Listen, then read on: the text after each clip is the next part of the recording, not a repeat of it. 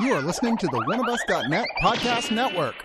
One of Us is a podcast and video network funded all but entirely by donations and subscriptions.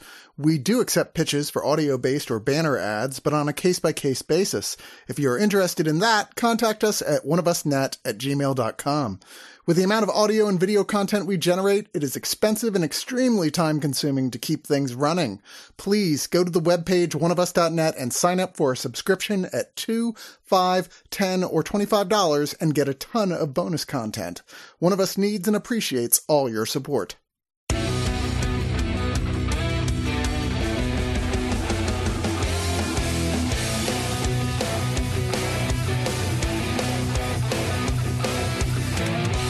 I'm sorry, but what the fuck was that? I mean, I don't know how someone who's not really familiar with Studio Ghibli films would have felt about Earwig and the Witch. I don't have the benefit of that lack of experience, I guess. I've watched pretty much everything from that company. As much as people like to tease me and say, oh, you just hate anime, I clearly don't, because I've watched anything Miyazaki or his kin have set their pens to and loved them. But this was like if someone had watched a few, like on a bender, and like, no, no, I get it. I get it. We can whip this out real fast and decided to make their own version of a Miyazaki film. This had serious N64 platformer cutscene vibes. yes, it did. Oh my god, that's exactly. Does it have disgusting sludge? Are there witches? Is there a talking cat? I think the only thing that was different was we had a sassy child instead of a demure, shy child that eventually comes out of their shell. And this is not directed or created by Hayao Miyazaki, who I presume was in some way involved on an executive production level. I, I, I can't remember. He was credited with something on here. It was either coordinator or something like that. But it's directed by his son, Goro, based on a novel of the same name by Diana Wynne Jones. This was originally made for Japanese TV. So, and I was confused about this. I thought this was an official feature film release, and that's how they've been treating it here with HBO Max, who's the one who got to debut it here, but it is not. It is a TV film, and it also is marked by being the first ever effort in CG by Studio Ghibli, which people were understandably very nervous for because this company is really known for their, amongst other things, but for their just gorgeous painstakingly drawn, hand drawn animations. And right off the bat, this is like the Lego movie of, of Studio Ghibli things. Everything is made of plastic. But that's my opinion. Let's talk to our other critics here. Joining me is Matt. Hello. Tessa. Hello. And Robert. Good day, everyone. Ooh, so formal. One day we'll do a review where everybody harmonizes the hellos. I was doing the impression of my Kacey Musgraves accent that we heard in the movie. This is indeed available here. And I couldn't find any way on HBO to watch the Japanese dub of it, which is obviously the correct one to watch, even though they got some big names to come in and voice the characters here. But I'll tell you, the lip syncing not being synced at all, and even at points where characters were like talking clearly and there was no mm-hmm. audio attached to it, I was like, what the fuck? I watched both.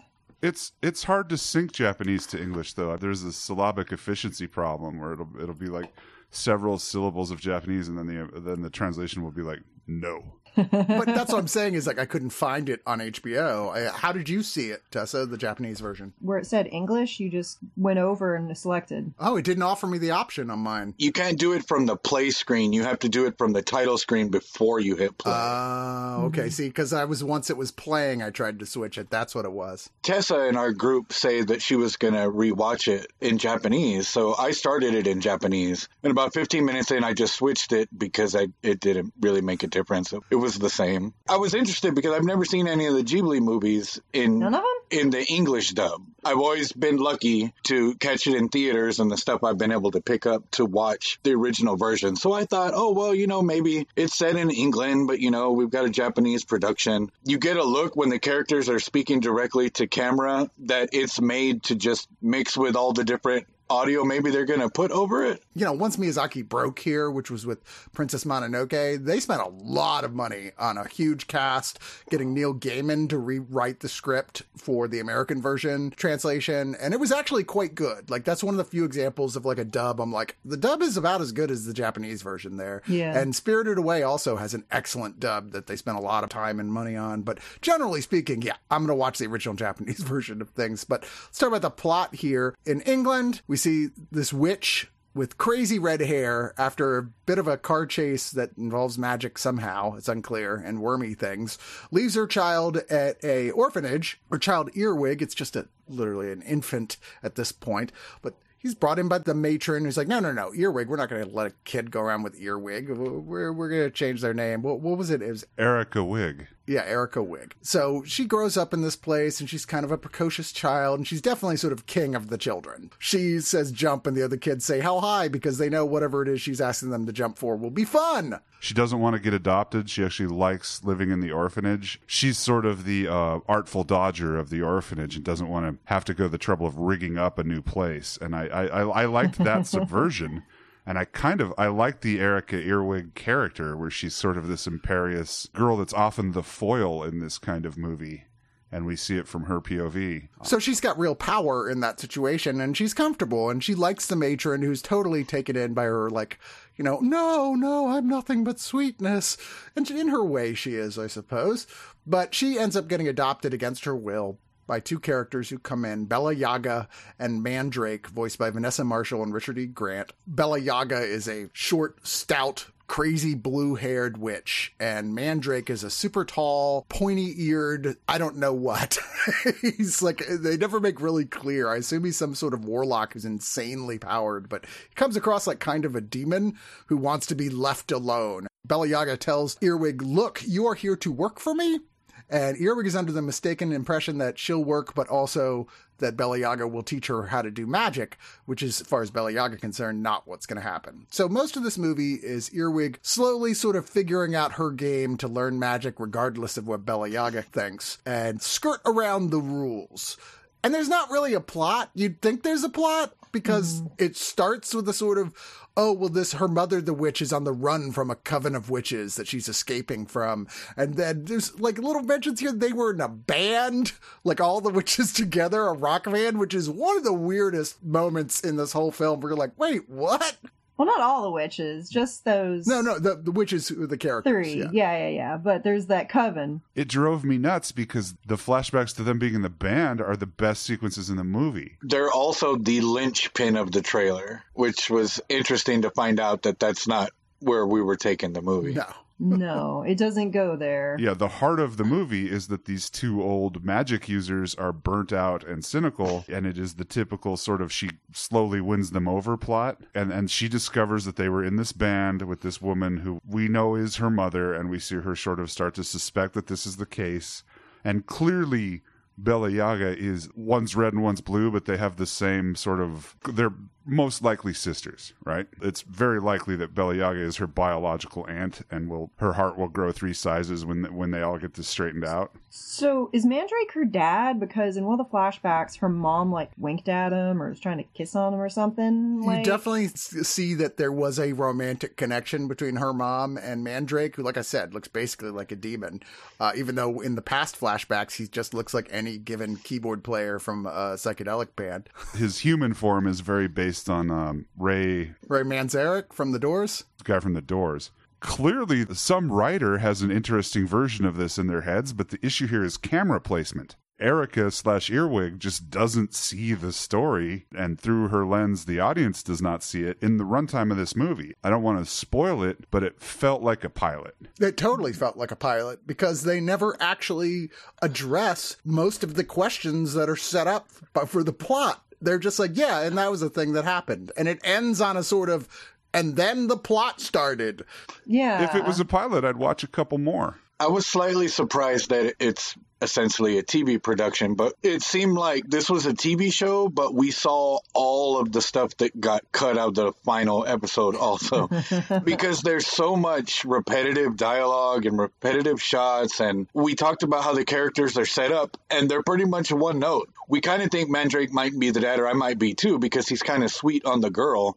But even at the point where the story changes and our girl may be in control, that's pretty much all that's said about it too. How is that a climax? Like, how is her getting on top of these two adults getting run of the house? Like, We saw her do it in the orphanage in half an act. that she had it around her finger. So it wasn't any jump of the imagination that she was going to get the better of these two. But it took 60 minutes in that house to get there. And then we also saw there's a fourth person in the band who is, I mean, maybe he's just a session dude, but he's just edited out of all the plot sequences. But he's As there. a former bass player, I really felt that.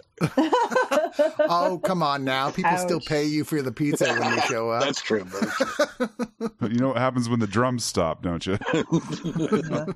I think it's really weird that the titular character is named after her mother's band, which is weird and conceited and is kind of like what if like Bono named his kid U2 or like Keith Moon named his kid The Who and someone goes, "What's your name? The Who? What? No, your name, The Who." Hi, uh, I'm Beatles McCartney. Yeah, I thought that was very strange. And it was just like, all right, these people are making some choices. That never even occurred to me to think about, but now I just want to keep going. I'm like Metallica mm. Hetfield. I had a weird feeling about the earwig name thing, trying to piece together a little of the Japanese. I can do karate Japanese. I can I can count to 10 and like name a martial arts style. I don't know very much of it, but I could probably like muddle through a food order. And I think that that is some kind of pun that is ah. lost on us. yeah, maybe so. It probably doesn't even refer to quite the same bug, you know? I feel like we need to address because I know people who've watched a lot of Ghibli films and haven't seen this yet are like, yeah, but not all the Ghibli films are plot heavy. Some of them there's barely any plot at all, Slice and of some of those are among some of their best films, like Totoro, and most notably compared to this, Kiki's Delivery Service, of which this could totally be in the same universe from. It's a little girl wit learning to be a witch. The difference being everybody's super nice to Kiki all the time, and she has barely any real struggle. It's just fun and charming and delightful. And this one is like, oh well, some witches are not so good, but. I think the issue is is that those aren't setting up all these plot elements and then just letting them drop and totally ignoring them. And one of the pleasures of Ghibli films is always what's between the lines, the moments of silence, the ambience that are just so beautiful and work so well. And part of that is because of those hand drawn cells. It's just gorgeous watching these films. I always think of the scene of Totoro and friends and the little girl standing in the rain at the bus stop and just a very quiet scene, you know, that's been iconic Totoro with this umbrella and it's beautiful. And there's scenes that try to do that here and they just are incapable because this isn't that pretty to look at. It's kind of an eyesore, quite frankly. Everyone is plasticky. The backgrounds have nowhere near the level of detail we're used to from these things. And what you end up with something that is, uh, like I said, a little dull. I'm gonna have to agree with you on the Kiki part because Kiki does have to overcome basically an artist block or magic block when she hangs out with the uh, artist chick in the woods. I could really relate to that on a level, being an artist and going through a spat where you just don't feel it and you can't make anything. So, anyways, mm-hmm. I feel like Kiki definitely had something she had to overcome. It wasn't just a slice of life. And I really agree with y'all on there's a lot of plots that are dropped, like the mother's being chased by a cabal of witches that are mad at her for leaving this band that aren't her bandmates, and we never see them. They never show back up. You think that maybe the evil witches are gonna come and try and take Earwig, and that doesn't happen. Like there's a lot of things that they just drop and don't do. Yeah, we never we never see a single one of the Council of Evil Witches. They're only mentioned, and by implication, if they are individually scarier than Mandrake, they're like kaiju, you know, because he literally turns like twenty feet tall at one point. Mandrake is like a human in basically in the flashbacks, but now he is essentially this powerful demon lord who transmutes through walls and has like little demons that do his bidding. And you're like, so what happened there? What I want to know is what's his deal with getting angry when people give him good reviews? Like he was reading a newspaper and it looked like it was positive information, but yeah. he was doing this weird like anime thing with like a sweat and angry bubbles and all sorts of weird stuff going on with his forehead. I think he didn't like that one because Erica wrote it wrote so much of the book Oh, okay. that he was finally getting good reviews now that he had an editor. I think that was the intended joke. Earwig gives him notes on his book, and he kind of gets the same flustered look on his face, and even hits his head on the way out of the doorway. Well, it feels like he gets flustered at almost anything. This guy clearly has anger management issues, and that mixed with like all powerful, like Thanos Infinity Glove powers is not a great combination.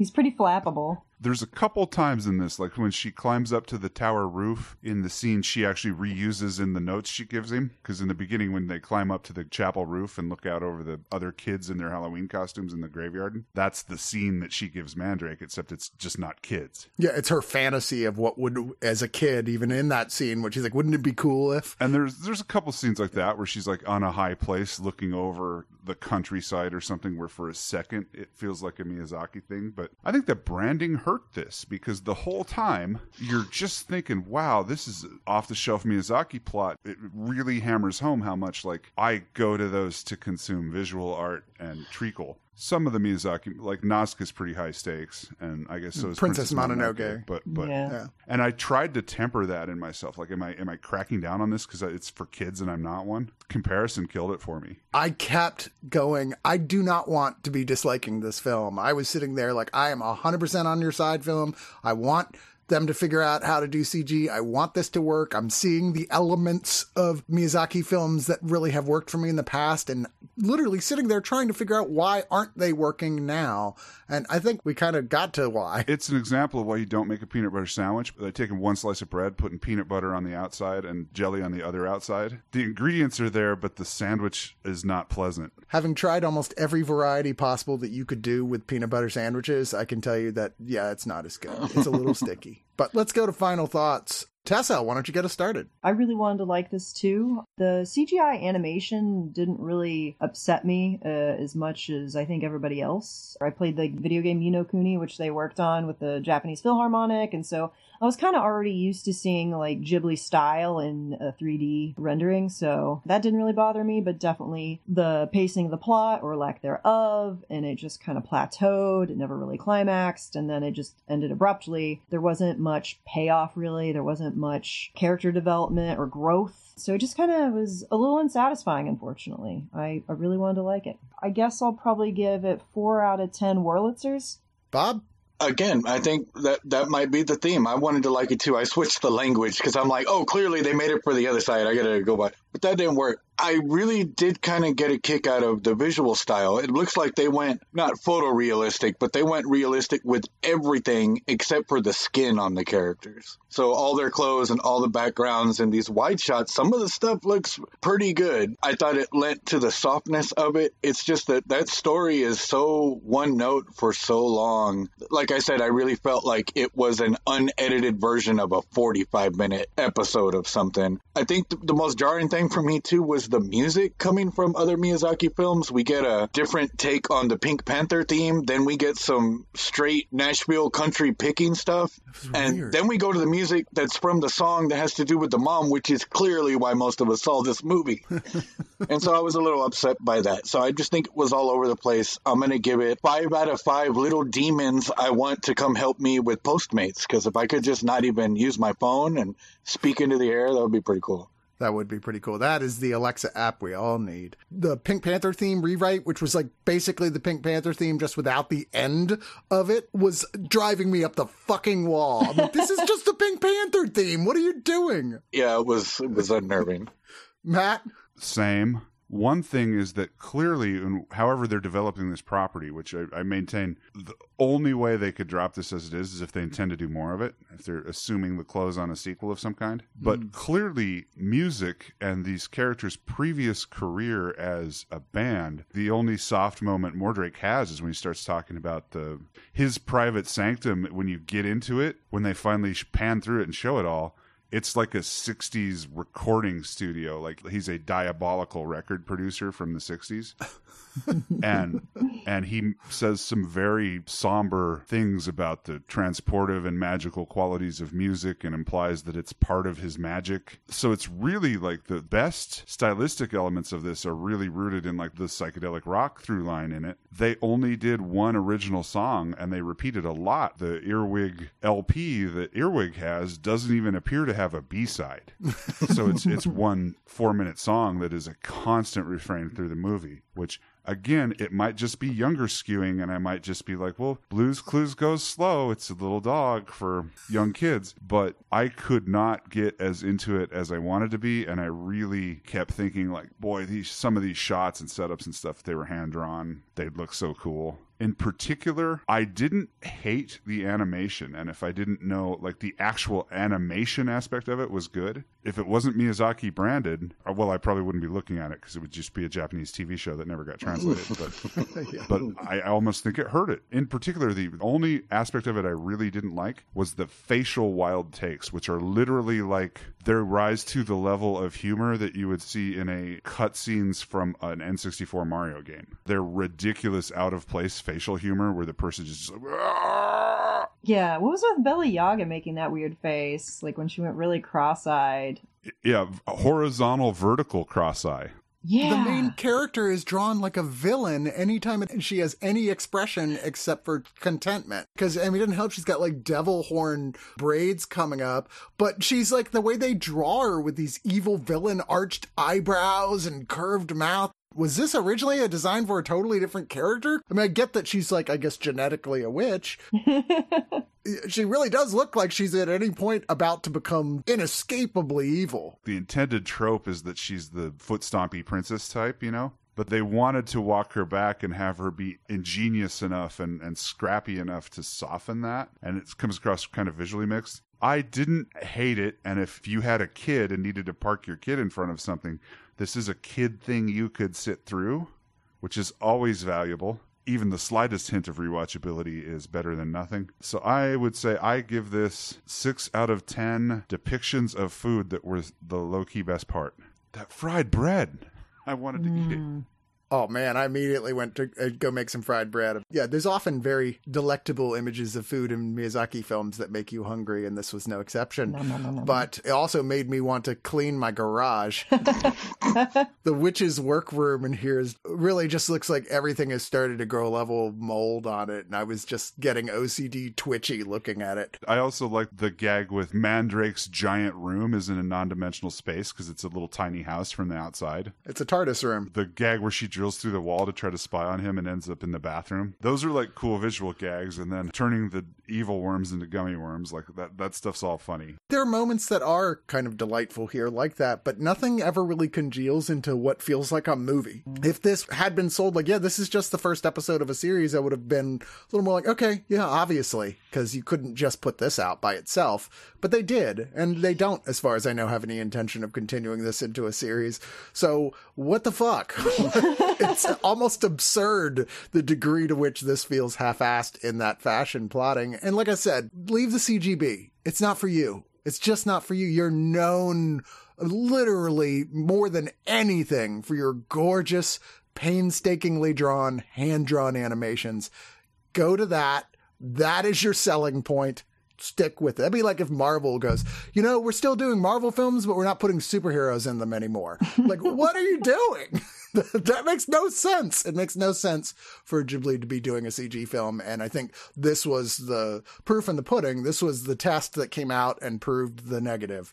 So I didn't overall like this all that much. I've rewatched almost every Studio Ghibli film. I probably won't rewatch this one. There was a lot of just little annoying things about it that offset the things that I did like about it enough where just not much interested in coming back to it. It did make me want to go back and rewatch Kiki's Delivery Service, which I totally and unashamedly love.